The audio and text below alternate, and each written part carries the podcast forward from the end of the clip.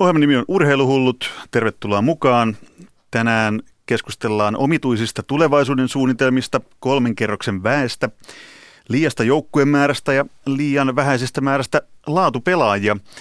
Eli yhteenvedettynä jääkiekon SM-liiga on valtavien haasteiden edessä. Ja niistä haasteista keskustelemassa tänään suorassa lähetyksessä valmentaja, Tampereen poika Stanley Cup-voittaja kymmenen muuta titteliä päälle, eli Ville Nieminen – pelaajatarkkailija, kantaa ottava kolumnisti, urheilujohtajanakin toiminut Tommi Kerttula. Tuttuun tapaan tuossa on myös kirjailija Minna Lindgrenin pakina. Minun nimeni on Jussi Paasi ja ohjelman nimi siis Urheiluhullut. Mihin SM-liiga on menossa? Aloitetaan siitä. Ja otetaan ensin muistikuva siitä omituisesta tulevaisuuden visiosta, jonka Yle Urheilu paljasti pari viikkoa sitten. Jääkiekkoliitto ja SM-liiga siis suunnittelevat lämpimässä toimistossaan tulevaisuuden visioita, jotka vaikuttivat monella tavalla todella kummallisilta. Pöydällä on muun muassa ehdotus, jossa Mestis, eli toiseksi ylimmän sarjatason joukkueet ja liigajoukkueet pelaisivat keskenään yhteisiä otteluita. Ville Nieminen, eihän tässä ole mitään järkeä. No ei siinä ole mitään järkeä, että ei kukaan liigajoukkue halua pelata playoffeissa mestisjoukkuetta vastaan. Se on, mallihan on tietysti tulee tuolta A- ja B-junioreiden niin kuin alemman loppusarjan voittaja tulee villikorttikierrokselle sitten ylemmän, ylemmän sarjan playoffeihin mukaan, mutta ei se nyt tähän ammattilaiskiekkoon kyllä sovi missään nimessä, että tyypillinen semmoinen tai äh, semmoinen niin kuin, mitä Suomikiekossa välillä tehdään, tehdään semmoisia, kun on pakko ilmeisesti päättää jotain, niin sitten unohdetaan se kultaisen keskitien niin kuin kulkeminen. Ihan sama kuin tässä puhuttiin se 2009, kun oli niin sanotut playout-systeemit, mihin neljä SM-liikan runkosarja heikointa joukkuetta joutui playoutteihin, jossa sitten S hävittyään Tapparalle ottelusarjan, Lukolle ottelusarjan joutui sitten karsinta ottelusarjaan sporttia vastaan, joka oli tämä legendaarinen ottelusarja, niin, niin on, olisiko millään niin kuin mahdollista, että tässä Suomikiekossa kuljettaisi kultaista keskitietä? Tommi Kerttula, sulla on kokemusta urheilujohtamisesta ja sulla on näkemystä myös siitä, mitä Lahden toisella puolella eli Ruotsissa tehdään. Tästä tuli Ville Niemiseltä vähintään niin Tammerkosken virtausvauhdilla asiaa. Otetaan kiinni siihen, että onko täällä löydettävissä mitään kultaista keskitietä, joka palvelisi sekä SM-liigaa että Mestistä että suomalaisen jääkiekon etua? No, mulla on semmoinen tuntuma tähän asiaan, että, että me ollaan nyt niin kompromisseja tehty tässä, sanotaan viimeiset 20 vuotta. Ja yritetty miellyttää kaikkia tahoja. Ja, ja tota, me ollaan sitä kautta solmutettu tämä niin hallinnollisesti kuin sitten erinäisin niin kuin yhtiön muodoin niin tämä suomalainen niin kuin päätäntämalli ja se, että kuka tätä niin kuin suomalaista jääkiekkoa johtaa tällä hetkellä, niin, niin se on pikkasen auki. Ja se on varmasti auki myös monelle jääkiekon kuluttajalle. Ja, ja tota, tämä on tietysti seurausta siitä, että näitä asioita on solmutettu jo jonkun aikaa ja pyritty, pyritty niin kuin löytämään ratkaisuja, mitkä on varmasti tehty sen hetkisen – parhaan tiedon varassa ja kyllä mä tahdon nyt ajatella asiasta niin, että, että seuraavat ratkaisut täytyy olla sellaisia, jotka ei sitten miellytä ihan kaikkia osapuolia. Eli nyt siis tarvitaan johtajaa ja johtajia, jotka tekee vaikeitakin päätöksiä. Tästä tulee heti mieleen suljettu sarja. Eli sarja, jossa yksikään joukkue ei voi tavallaan hävitä. Siis vaikka se olisi SM Liigan 15 tai 11, niin sillä ei ole mitään merkitystä. Kauppaat kuitenkin kaikki pelaajat pois ja hyvissä ajoin yrität pelastella taloudellista tilannetta, eikä siinä välttämättä edes onnistuta. No, Ville Nieminen, urheilun näkökulmasta asetelma on irvokas. Joo, kyllähän tietysti karsinnat ja nousu, nousu- ja putoamismahdollisuudet kuuluu urheiluun, kun tässä taistellaan, jääkiekossa nimenomaan taistellaan, kuka voittaa mestaruuden, kuka voittaa runkosarjan, kuka pääsee playoffeihin ja kuka putoo, kuka nousee. Se on se urheilun suola. Ja sehän tässä niin kuin, niin kuin tietysti täytyy, täytyy nyt tietysti sanoa myöskin se, että, että myöskään nämä asiat ei ole tämmöisiä y- yksittäisiä näkökulmia. Tässä on monta kerro, kulmakerrointa tähän suljetun sarjan asiaan, josta varmasti tämän otte, äh, ottelun ohjelman loppupuolella käydään myöskin läpi sitä, että kuinka se on taloudellisesti sitten mahdollista se putoaminen. Tästä tuli mun mielestä yksi tärkeimmistä asioista, joka, joka täytyy muistaa. Siis eurooppalaisen palloilunhan nämä kulmakivet on juuri nämä, mistä puhuit äsken. Kuka voittaa kannun, kuka selviytyy pudotuspeliin, kuka putoo. Ää, Tommi Kerttula, mä en haluaisi joka kerta ottaa Ruotsia esimerkiksi, mutta jälleen kerran se on pakko nostaa. Siellä on tehty asioita oikein. Ville Nieminen kertoo kohta omakohtaisia kokemuksia niistä. Sä oot seurannut tarkkaan myös nykyisen ammattisi puolesta Ruotsin karsintasarjaa. Mitä siellä tapahtuu? Mitä sä kuvailisit ihmiselle, joka kuuntelee nyt ohjelmaa eikä koskaan katsonut tai kuullut mitään Alsvenskanin ja SHL, eli toiseksi ja sen ylimmän sarjatason välisistä väännöistä, kuka nousee, kuka putoaa, minkälaisia tapahtumia on? No lähdetään siitä, että, että merkityksellisyys on aika tärkeä asia sitä, että, että ihmiset ylipäätään kokee jonkunlaisia tunteita. Ja voimakkaimmat tunteet on tietysti ilon tunteet ja pettymysten tunteet. Ja, ja tämä elementtihän sitten niinku välittyy siitä SHL-karsintasarjasta. Eli, eli, eli menemättä nyt tarkemmin teknisesti, että miten se karsinta on nykyisellään hoidettu, niin, niin silloin kun se tunne on siinä vahvasti läsnä, niin kuin urheilus pitää aina olla, niin se luo sen niin kuin dynamiikan siihen, siihen niin kuin kiinnostavuuden ympärille. Se myös peli, pelissä näkyy se tunne aika voimakkaasti ja, ja kyllä tietysti jos mä sitten taas toisaalta vertaan sitä tilannetta siihen, että, että jos meillä sitten sattuu olemaan semmoisia niin tilanteita sarjataulukossa, jossa peleissä ei enää ole niin suurta panosta, niin kyllä se kiistatta meidän valistuneisiin kuluttajiin ja niihin, jonka lompakossa tai taskussa tämä bisnes loppuviimein on, niin, niin tulee kyllä pitkässä juoksussa vaikuttaa. Ville Nieminen, mä näen, että silmät kiiluu, kun sä muistelet niitä hetkiä, joista Tommi kertoo tässä puhuu, sä oot kokenut ne jään tasolla. Joo, mä oon kaksi kertaa pelannut SHL ja äh, itse asiassa niin kun, mä oon ollut siinä Ruotsin Mestiksen eli Alsvenskan joukkueena – mukana siinä karsintasarjassa, johon tulee neljä sieltä siinä vanhassa mallissa. Neljä sieltä Alsvenskanista ja kaksi sieltä SHLstä, sen aikaisesta elitseeristä. Kuuden joukkueen kaksinkertainen sarja, kymmenen ottelua. Ne ottelut on, ne jättää kyllä ihmisen niin kuin siihen jäljen. Se, se tunne, se äärimmäinen panos – ja kuinka se ihmiset elää ja hengittää sitä. On paljon myöskin vertailtu siihen, että, että tämä Qual-serien on jopa merkityksellisempi ja panokseltaan äärimmäisempi ja tunnetilaltaan isompi kuin esimerkiksi jopa playoff-ottelut. Ja mä, mä en ole niin, se on juuri ihan tuolla SM Liiga-finaalien, Stanley Cup-finaalien jälkeen tulee tämä Kvalserien, kuinka se on jättänyt muuhun niin kuin sen tunnejäljen. Mä olisin just kysynyt, että mihin sä sijoitat omalla urallasi nämä, nämä kokemukset. Eli, eli tämä kertoo jostain, jotain täysin uniikkia omaan kieltä. Että Stanley voittaa Ville Nieminen kertoo, hyvät kuulijat, tämä on pakko vielä toistaa. Eli Ruotsin karsintasarja, putoako vai nouseeko? Se nousee lähelle sitä tunnetilaa ja merkityksellisyyttä jääkiekkoilijalle ja varmasti katsojillekin kuin Stanley Cup tai SM mestaruus. Hyvä pointti ja, ja arvostamani kokenut entinen kärppäjohtaja Juha Junno on myöskin monta kertaa tuonut sen, sen esiin, että kuinka tärkeä Oululle, hänelle itselleen ja sille kärppäyhteisölle oli aikoinaan, kun kärpät tuli läpi karsinnoista. Siellä oli taustalla yksi todella paha epäonnistuminen tutosarjassa vuotta aikaisemmin ja sitten kun ne puhkas sen lasikaton, niin se on jättänyt häneen kovan jäljen ja jos mä vertaisin taas vaikka itseäni sitten, sitten tota paljon vähä, vähäpätäisempänä niin kuin jääkiekkojohtajana, mutta kuitenkin niin, niin kuin me voitettiin aikoinaan Jukureissa mestaruus, joka käytännössä tarkoitti silloin, että seura, seura nousee SM-liikaan, niin, niin tota, ei se kyllä tuntunut oikeastaan yhtään miltään. Et se mestaruus totta kai tuntuu sen, sen hetken euforia siinä on, mutta, mutta ei se, ei se sit, niin kuin mulle jättänyt kovinkaan suurta jälkeä. Otetaan sitten vähän konkretiaa, miten Suomessa päästäisiin siihen tilanteeseen, että viiden tai kymmenen vuoden päästä joku muu jääkiekkoilija sanoo samoja sanoja kuin Ville Nieminen nyt, että miltä tuntui pelata karsintasarjaa. Tällä hetkellä jääkiekkoliitto ja SM Liiga miettii kuumeisesti ratkaisuja, että miten tai mitä näille sarjoille tehdään. Miten Mestiksestä saadaan elinvoimainen ja kilpailukykyinen ja mikä sen suhde on SM-liigaan. Niin luodaan me nyt malli Suomen lätkälle.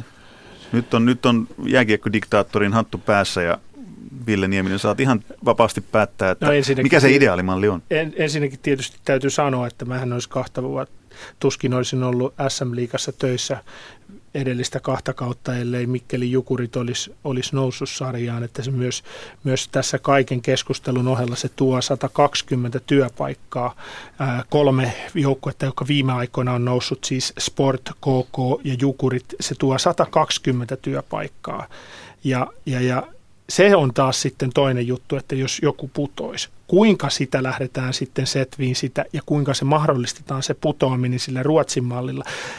Tommi voi myöhemmin kertoa siitä. Mutta mun idea oli se, että, että mentäisiin siihen Ruotsin vanhaan malliin, mistä tulee kaksi, tuli SM-liikasta ja neljä, neljä sitten Mestiksestä. Jollain tavalla sitten Mestiksen playoffit pelattaisiin niin, että, että playoff Mestiksen kolmonen ja nelonen pelaisi jonkun välisarjan kautta voittajat siihen siihen, he, siihen kuuden, kuuden joukkueen karstasarjaan. Siitä saataisiin kymmenen ottelua, hallit olisi aivan varmasti täynnä. Nyt tässä esimerkiksi palataan vielä 2009 tähän playouttiin, jossa esimerkiksi me pelattiin kolme ottelua Tapparan kanssa Ässiä vastaan ja kolmen ottelun yhteisyleisömäärä oli 2800. Kerrotaan tässä PSVn kuuntelijoille, rautalankaa väännetään siitä, eli silloin siis pelattiin ensimmäistä ja viimeistä ja ainoata kertaa tämmöinen play-out-systeemi, jossa liigan häntäpääjoukkueet pelasi toisiaan vastaan ja se, joka voitti, niin se pääsi kesälomalle. Joo. Eli ei tippunut niin kuin lähemmäs mestiskarsintoja ja se oli täysin järjenvastaista, koska siinä ei ollut mitään muuta seuroilla muuta kuin hävittävää. Joo, ja että he oli lähtenyt, niin kuin, että miksei sitten kerrasta tehdä kunnolla, kun yleisömäärä jo puhu puolestaan. Kolmen ottelun yhteisyleisömäärä 2800.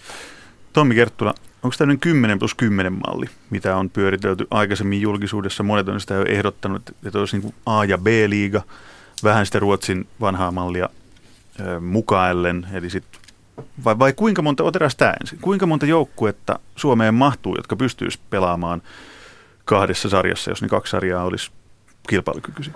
Mä sen verran kommentoin, mä vastaan tuohon vielä, mutta mä kommentoin tuohon Villeen ja Villen muisteloihin niistä karsintasarjoista. Siellähän pelataan siis, siis tosissaan ne kuusi jengiä pelaa 30 matsia.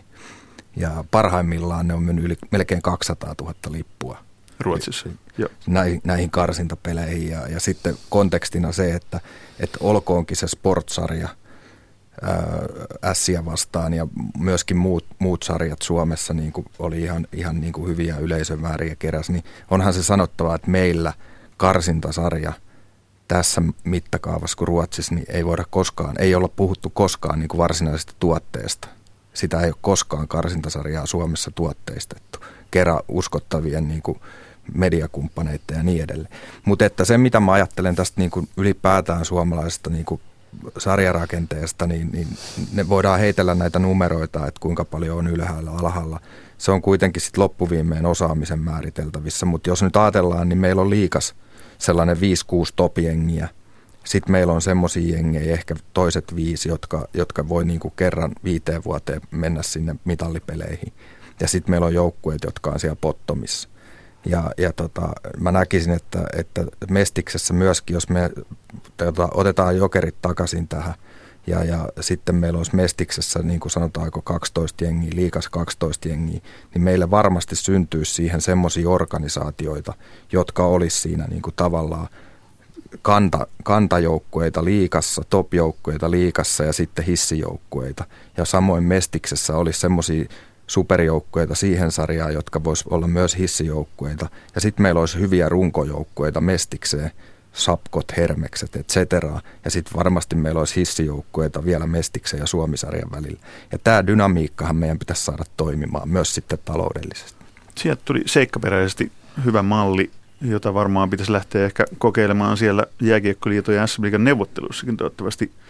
Siellä on herrat parhaillaan kuulolla. Ville Nieminen, miltä tämä kuulosti tämä Toimi kuulostaa, visio? kuulostaa niin kuin urheilun kautta kaikkein parhaalta. Nyt tietysti SM Liiga on osakeyhtiö ja, ja jokaisella on oma äänioikeutensa, niin kuinka se sitten toimii, se ei varmaan, varmaan tuu, tuu ihan kivuttomasti, kivuttomasti menee läpi, uskalletaanko sitä edes ehdottaa.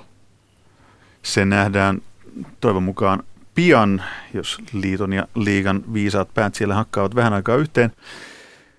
Ohjelman nimi on Urheiluhullut. Studiossa Ville Nieminen, Tommi Kerttula, minun nimeni on Jussi Paasi ja tuota pika ääneen pääsee myös kirjailija Minna Lindgren.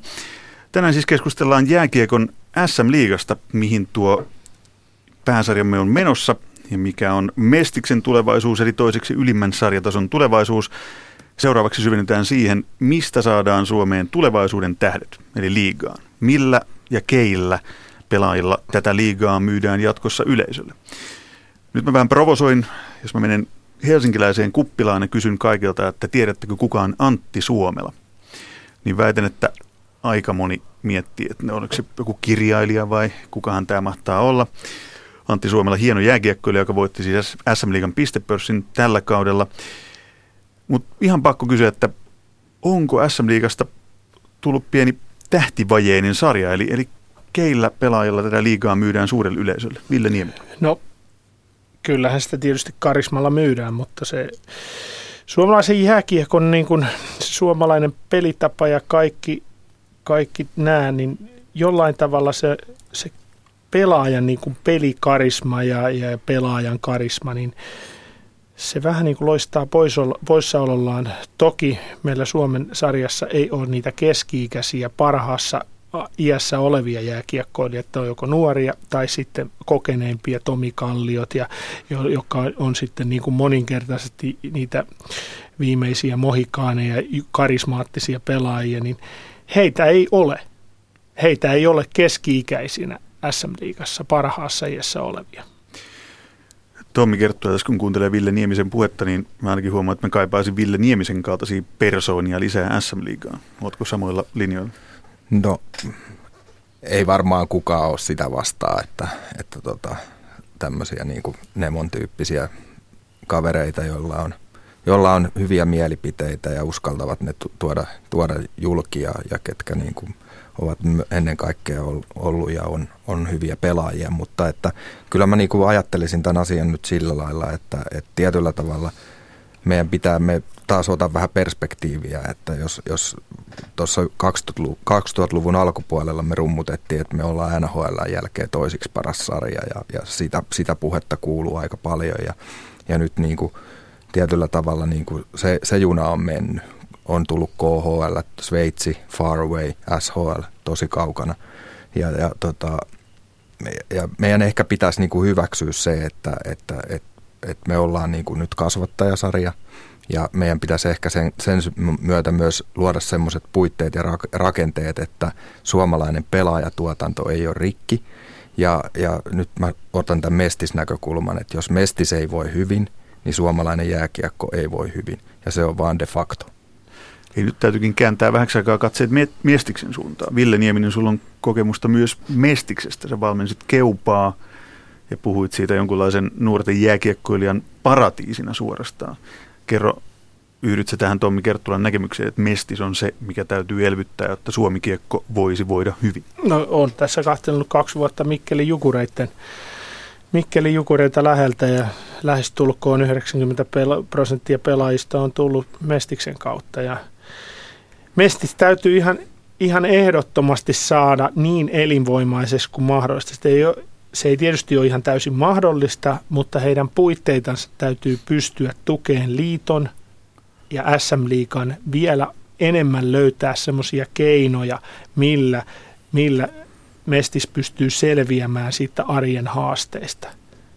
Ja millä, me, millä sille saadaan näkyvyyttä, millä me saadaan niille pelaajille ja varsinkin seura-ihmisille vielä enemmän sitä valoa näkyyn tunnelin päässä nythän, nythän ei tavallaan pelata mistään muusta kuin Jääkiekkoliiton mestaruussarjan Mestiksen voitta, voittamisesta. Nyt ei ole minkäännäköisiä etenemismahdollisuuksia.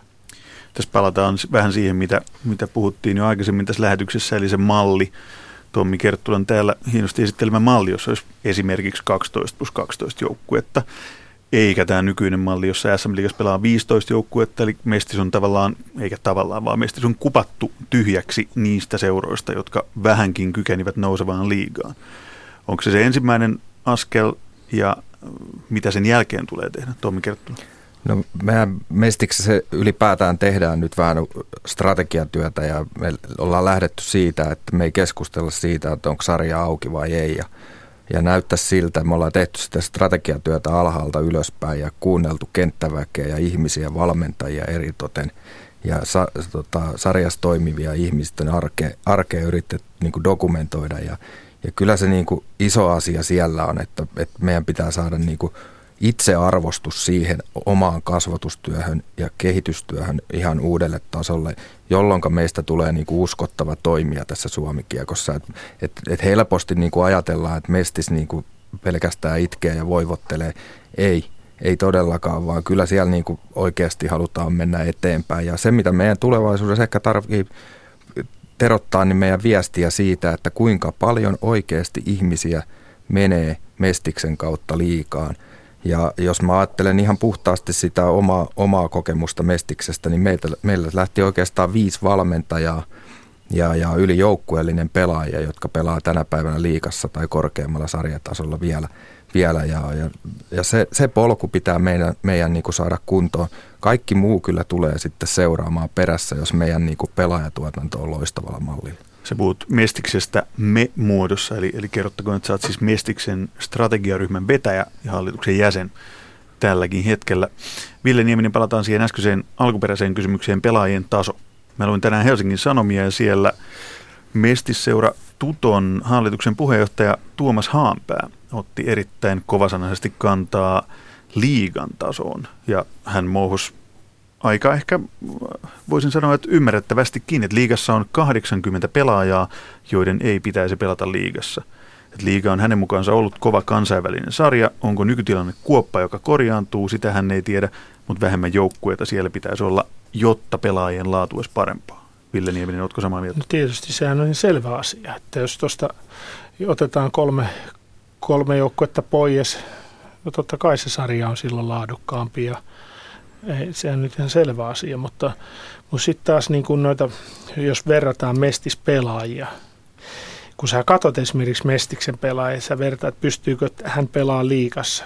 No ei se varmaan, niin kuin jos katsoo mestispelaa, no ei se välttämättä ehkä pysty. Mutta sitten kun hänet laitetaan niin kuin liikapeliin, niin se peli seuloo taas sitten ja se peli kehittää pelaajaa. Se on ihan sama paljon, kun sä teet kyykky, jalkakyykkyä tai penkkipunnerusta, sä vaan pääset määrättyyn pisteeseen asti, mutta sitten se peli, se peli vie monen pelaajan. Et sä osaa, eikä semmoista medioa ei ole tässä maassa kuin kolme, joka pystyy sanoa. Ketkä ne kolme on? ei sanota, mutta että ketä pystyy pelaamaan liikassa. Se peli seuloo sitten se pelaajat liikapelaajiksi. Niin kävi myös Mikkeli Jukureilla, että niistä pelaajista tuli liikapelaajia, kelpo liikapelaaja. Mä en taas tota, haanpään niin kuin, en ehkä, se on vähän ehkä heitetty taas tavallaan niin kuin provosoiden, koska hän on tietysti tuton, tuton ihmisiä. Tuto on tietysti kärkkymässä omaa paikkaa mutta, mutta ehkä tietysti Tutollakin on myös omat juttunsa, joita heidän kannattaisi niin kuin kehittää, kehittää toimintaa ja, ja keskittyä kaikki, kaikki panokset siihen. Että, mutta niin, Tommi osaa kyllä mun mielestä kertoa enemmän pelaajatarkkailijana tästä asiasta. Niin, Tommi, kerro pelaajatarkkailijan näkökulmasta. Nyt otetaan mestishaalarit hetkeksi pois sun päältä ja katsot vaan niin pelaajatarkkailijan mm. silmin. Öö, onko liigassa näin valtava määrä pelaajia, joiden ei kuuluisi pelata liigassa? No kaikki pelaajat, jotka on liikapassin lunastanut, niin voi olla liikapelaajia. Voi Aika diplomaattinen Voi vastaus. olla ylpeitä, ylpeitä siitä, siitä, että ovat liikapelaajia. Mä en niin kuin halua siihen, siihen tarttua, mutta, mutta että, tota noin, niin jos mä ajattelen sitä, sitä aikaa liikassa vuonna, vuonna tota 04, 2004-2005, ehkä korkeatasoisin liika oli vielä lockout-vuosi. Villekin taisi olla tapparassa silloin ja, ja muuta. Että kyllähän, kyllähän niin kuin oikeasti meillä oli silloin sarja, mistä lähti 22-28-vuotiaita pelaajia vielä NHL. että nyt me määritellään aika pitkälti tätä meidän suomalaista jääkiekkoa sen kautta, että okei, tulee Patrick Lainetta, tulee Puljujärveä, tulee Sebastian Aho, mutta jos mietitään, että se keskitaso tai se liikan keskiväli-ikä, mille mainitsikin, että se itse asiassa vähän uupuu. No se on sitten oma keskustelun vaihe, että miksi meidän 85-93, missä ne ikäluokat ylipäätään on. Mutta niin kuin, kyllä meidän pitäisi niin kuin liikaakin arvottaa vähän sitä kautta, et, ja liikan niin kuin valmennustyötä, liikan johtamista, että pelaajia oikeasti lähtee vielä, kehittyy liikassa, että ne menee vielä NHL. Meillä on lukuisia esimerkkejä, Alatalo, Elorantaa, Nummeliineja, jotka on lähtenyt vähän vanhemmalla iällä sinne. Niin, lukee täällä seuraavana muistiinpanoissa, niin että, että yksi SM Liigan isoista ongelmista, aika monetkin on sen tunnistanut, niin on se, että nuoret karkaa Pohjois-Amerikkaan tosi varhain. Onko tämä Ville Nieminen iso ongelma ja jos niin miksi? No tämähän on niinku, tästä on paljon keskusteltu. Mutta mäkin Keskustellaan on lisää. on seurannut junnupelejä ja, ja kyllähän se on niin, että, että siellä ei ole kun ensinnäkin se, että, että viihtyvyys, Pohjois-Amerikassa tietysti hyvät, hyvät jäähallit. Siellä on katsomossa muitakin kuin omaisia ja viranomaisia katsomassa peliä. Pelataan, pelataan ehkä nuorille suunnattua suoran toiminnan aktiivista jääkiekkoa, jossa sattuu ja tapahtuu – Meiltähän näitä asioita tietysti me ei, ei niin kuin sen viihteellisyyden kautta ei, ei, ei pystytä vertaan, vertaan eikä, eikä ole lähelläkään sitä Pohjois-Amerikkaa. Se on ihan selvä asia. Oma poika pelaa B-junioreissa ja kyllä mä ihan, ihan suoraan sanoen niin paljon on tuossa katsonut B-junioritten peliä, että, että tietysti hyvä sarja, mutta, mutta se lähestymiskulma on jotenkin, jotenkin niin kuin kuitenkin semmoinen, että se on aika mielenkiintoista se elämä myös siellä Amerikassa. Ja sitten eh, pelaajat on monesti siinä vaiheessa, että nyt heidät pyydetään sinne Amerikkaan, maksetaan lentolippu kymmenen vuoden päästä. Todennäköisesti joudut ihan itse maksaa lomamatkalle lippus, että se elämänkokemus. Sitten siinä on osalta, osa on myöskin on kasvattajakorvaussysteemi, josta, joka kans kannattaa nostaa – nostaa aiheeksi. Tommi osaa siitä kertoa ihan auringon tarkasti, miten se menee, mutta sitäkin on syytä miettiä. Sitä kasvattajakorvausasiaa tässä ei olla vielä puhuttu tässä suomalaisessa jääkiekossa. Sitten tietysti se, että tämä Mestis on niin kuin, Mestiksessä arvostuksen täytyy myös lisääntyä näiden agenttien, agenttien tota, joka on niin kuin pelaajan managereiden heidän niin kuin, he täytyy saada tämä mestiksen suosio, itse, että se, he pystyvät vielä puhumaan siitä mestiksestä hyvään sävyyn omille pelaajilleen, mutta siinä on monta asiaa, mitä, mitä tässä, tässä niin kuin täytyy miettiä sinne Pohjois-Amerikkaan menemisessä. Se on valtava määrä asiaa, josta riittäisi keskusteltavaa moneen ohjelmaan otetaan kiinni siihen, että kun nämä nuoret täytyisi saada pysymään kaikin keinoin Suomessa, jotta ne pelaisi Mestiksissä ja sitten myöhemmin liigassa ja toivottavasti mahdollisimman pitkään. Siis poikkeusyksilöt olkoon asia täysin erikseen, että nyt ei voida hakea vertauskohtaa Patrick Laineesta tai tällaisista yksilöistä, joita tulee yksi 30 vuodessa. Mutta onko tuo pelaajapolku tosiaan noin heikolla tolalla, että et nuorille tulee houkutus lähteä sinne, missä ruoho on vähän vihreämpää ja peli on vähän, vähän kouriin tuntuvampaa? Tommi Kerttula. No varmaan nämä arvot tulee yhteiskunnasta laajemminkin ja perheistä ja näin, että, että tota, kaikki ei välttämättä ole ihan niin kuin jääkiekkoihmistä ja jääkiekkoseurojen käsissä, käsissä että, että, että arvot on muuttunut siltä osin. Mutta sitten jos puhutaan siitä, että mitä me voitaisiin tehdä paremmin, niin, niin kyllä meidän niin kuin esimerkiksi jos ajatellaan Mestistä, niin niin, niin kyllä meidän niin kuin pitkä, pitkän tähtäimen suunnitelma pitää olla semmoinen, että me saadaan resurssit sille tasolle, että meidän toiminta on – miltei ympärivuotista. Jolloinka, jolloin, Mitä se tarkoittaa? No tarkoitan nyt sitä, että, että, tota, että nyt jos pelaajasopimukset tai se pienikin raha, mitä maksetaan esimerkiksi pelaajille palkkaa, niin siellä voi olla 6-8 kuukauden palkanmaksuaika, joka toisin sanoen tarkoittaa sitä, että pelaajat on ikään kuin ehto sellaisen loput 6-4 kuukautta. Ja, ja jotenkin niin kuin resursseja kehittämällä meidän pitää niin kuin siihen liittyy sitten ihan moniakin asioita, mutta et ihan puhutaan siitä, että me pystyttäisiin niinku tarjoamaan heille lähes ympärivuotista toimintaa, ohjattua toimintaa, ammattivalmentajia, ammattimaisesti toimivia organisaatioita. Sen jälkeen mä luulen, että, että tota myöskin meidän niinku jotkut nuoret pelaajat miettii sitä lähtöä Pohjois-Amerikan sijaan pysyäkseen Suomessa ja, ja, tota, ja tavoitellessa niin kuin sitä isoa roolia Mestiksessä ja Mestiksen kautta sitten liikaa. Mutta että, mut nyt, nyt voisi vois kuvitella, että, että meillä on paljon sitä farmipuhetta ja semmoista, että jos mä otan vaikka Lempäälän esimerkkinä, niin, niin, tota, niin kyllä mä voisin kuvitella, että jollekin nuorelle pelaajalle niin, niin tota, Lempäälä ei ole vaihtoehto, koska se toimii HPK kanssa, se toimii Ilveksen kanssa, toimii Tapparan kanssa, että sä et ikinä voi tietää, että mitä tapahtuu ja mikä sun rooli siinä tulee olemaan koko kauden osalta. Sitten tässä täytyy niin kuin, nyt on ja mä en halua Lempäälää tässä niin kuin mustamaalla. On tietysti muitakin niin. paikkoja, niin. että niitä, niitä niin kuin Mestiksessäkään niitä paikkoja on kuitenkin rajoitetusti semmoisia turvallisia kehittymispaikkoja. Nyt tässähän täytyy silloin mainita ne, joilla ei ole niin kuin, ö, yhteistyösopimusta, niin kuin ö, SAPKot, sitten jokipojat. Tuto, jokipojat. Mutta mikä Tutokin tulevaisuuden kuviot on TPSn kanssa, he on, he on neuvotellut, mutta Tuto on yksi niistä niin kuin vanhoista, vanhoista seuroista. Mestiksen, Mestiksessähän homma menee niin, että palkka on todennäköisesti maksetaan seitsemältä kuulta ja se palkka on 200 tuhanteen euroon kuussa ja Kanadan juniorisarjoissa sä saat 500 euroa kuussa. Että, että siinä, on, siinä niin kuin mestispelaajalla on, on paljon järkeilemistä sen, kun sä saat 200-300 kuussa ja lounaan viitenä päivänä viikossa, niin siihen sitten yhteiskunnan tuet, että kyllä yhteiskunnan tuki näyttelee myös suurta osuutta mestiskiekossa.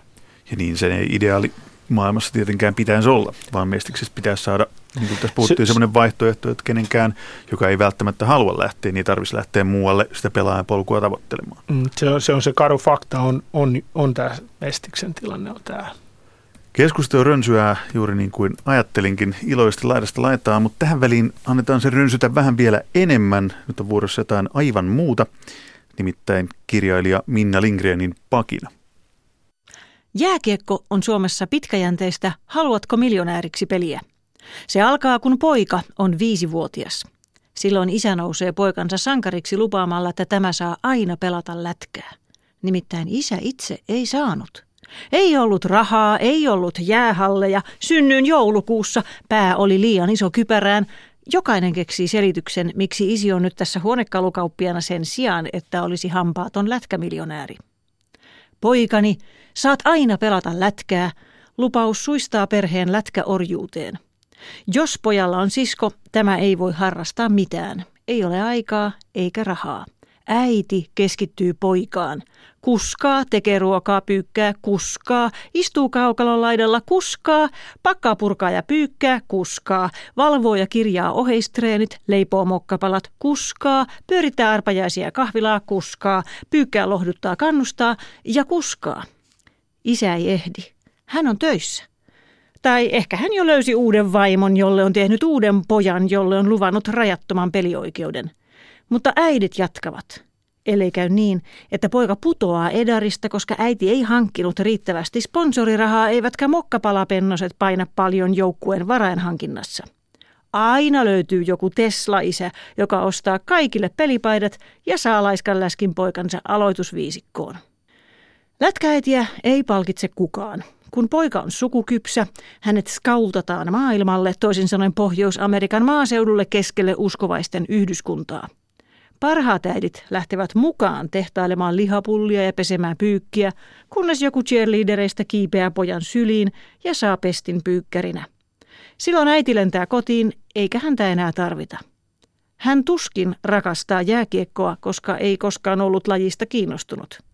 Hän rakasti poikaansa, joka rakasti isänsä unelmaa, josta ei sitten tullutkaan totta, koska no, aina on joku hyvä syy.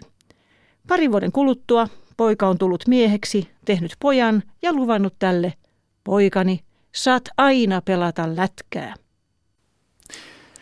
Näin pakinoi kirjailija Minna Lindgren. Ville Nieminen, minkälaisia ajatuksia Lindgrenin pakina herätti?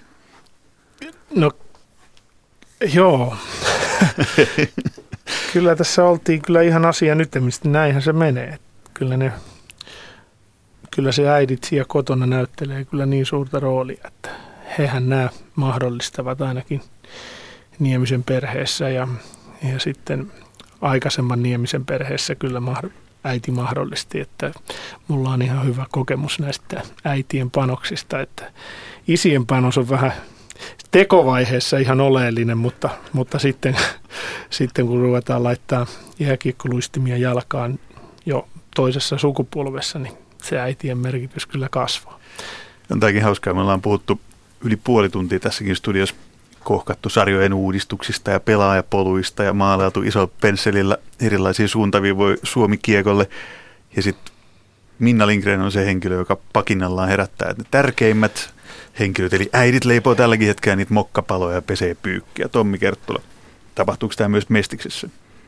No eiköhän, eiköhän. Tämä on niinku ihan normaali, normaali tota noin, niin sarjoista riippumaton ilmiö. Että, että tota, ja se on hyvä muistaa, että, että tota, Ville Niemisen kaltaisia NHL-pelaajia syntyy kuitenkin vähemmän kuin, vähemmän kuin itseni kaltaisia on sitten enemmän. Että kaikista ei vaan yksinkertaisesti riitä – riitä ja se on hyvä tietysti perheessä muistaa. Ja, ja tietenkin sitten yksi asia, mitä varmaan, varmaan sopii myös miettiä, että, että miten tämän lajin niin kuin hintavuus ja, ja, ja se, se tota, rasittaa perheiden taloutta ja, ja mikä merkitys sillä on sitten lajin harrastajamäärille ja muille. Ja, ja myöskin niin kuin naisten ja äitien roolia ja niin mielipiteitä. Meidän kannattaisi jääkiekko miesten ja lätkäjätkien kuunnella vähän paremmin. Niin, onko tämän, tämän tota, ohjelman jälkeen tulee sitten taitoluisteluohjelma, mihin äidit tulee sitten ta- taitoluistelu? no katsotaan että, senkin aika varmaan aika varmaan koettaa, onko siellä sitten niinku isät, joista pakinoidaan, jos kerrotaan, kyllä, kuinka tärkeä kyllä, se isä oli, kun se mahdollisti siinä tekovaiheessa, että kyllä sitten niinku äidit tekee myös ihan tuonne taitoluistelu tapahtumiin ne mokkapalat. Ei se, ei, ei muutu roolit mihinkään. Tähän aiheeseen palataan takuu varmasti lupaan sen, eli siihen kuinka yksi jääkiekon suurimmista uhkista Suomessa ei ole sarjajärjestelmät, vaan lajin kalleus. Siitä puhutaan takuu varmasti tulevaisuudessa. Nyt vähän aikaa, meillä on aikaa vielä käydä läpi huomenna alkavat SM Liigan välierät. Mitä jääkiekkotuntijat odottaa näkevänsä, kun välierät huomenna käynnistyy? Tommi Kerttula. No kyllä viime vuosien trendi on ollut se, että, että, tota, että kyllä niin kuin laatu pelin laatu nousee uudelle tasolle välieristä lähtien ja, ja tota, tullaan näkee tosi laadukasta jääkiekkoa. Siellä on hyvät organisaatiot, hyvät pelaajat jäljellä ja, ja kyllä nyt ollaan niin kuin, voi sanoa, että suomalaisen sarjajääkiekon niin kuin H-hetkellä. Eli vaikka SM on liikaa joukkueita ja ehkä pelaajien laatu ihan riitä 15 laadukkaaseen joukkueeseen, niin Ville Nieminen, onko tämä sitä kuuluisaa kliseistä jääkiekon ystävän ja jääkiekkoilen parasta aikaa, kun parhaan pelaa. Joo, tällähän kaudella, kun katsoo sarjataulukkoa, niin, niin isot on ollut isoja. 35 pelin kohdalla 60 sar- ottelun sarjassa niin oli jo playoff-joukkueet päätetty. Et täl, tällä kaudella niin kun ensimmäistä kertaa pitkään aikaan isot on ollut isoja ja sitten on ollut keski ja sitten on ollut ala, alaporukka. Et nyt, nyt niin kun, ja playoffeissa neljä parasta, isot on isoja ja he on tasaisia. Niistä on ympäripyöreät, kuka tulee voittaa, kuka tulee olemaan finaalissa, se on ympäripyöreät. Tämä alleviivaa vähän sitä asetelmaa, mistä keskustelua tänään lähdettiin rakentamaan, eli on kolmen kerroksen, kolmen kerroksen väkeä SM-liigassa, eli selkeästi on nähtävissä niitä isoja eroja. Kaikki tietysti toivovat, että ne erot tasottuu. Kello tikittää nyt siihen malliin, että tämä urheiluhullut on tällä kertaa tässä. Olisin mielelläni jatkanut teidän kanssanne keskustelua, mutta jatketaan sitä muilla foorumeilla tai muilla jut- jutuilla, kenties tässäkin studiossa vielä. Kiitos Ville Nieminen, kiitos Tommi Kerttula. Tässä on tämän viikon urheiluhullut ja palaamme asiaan jälleen ensi viikolla.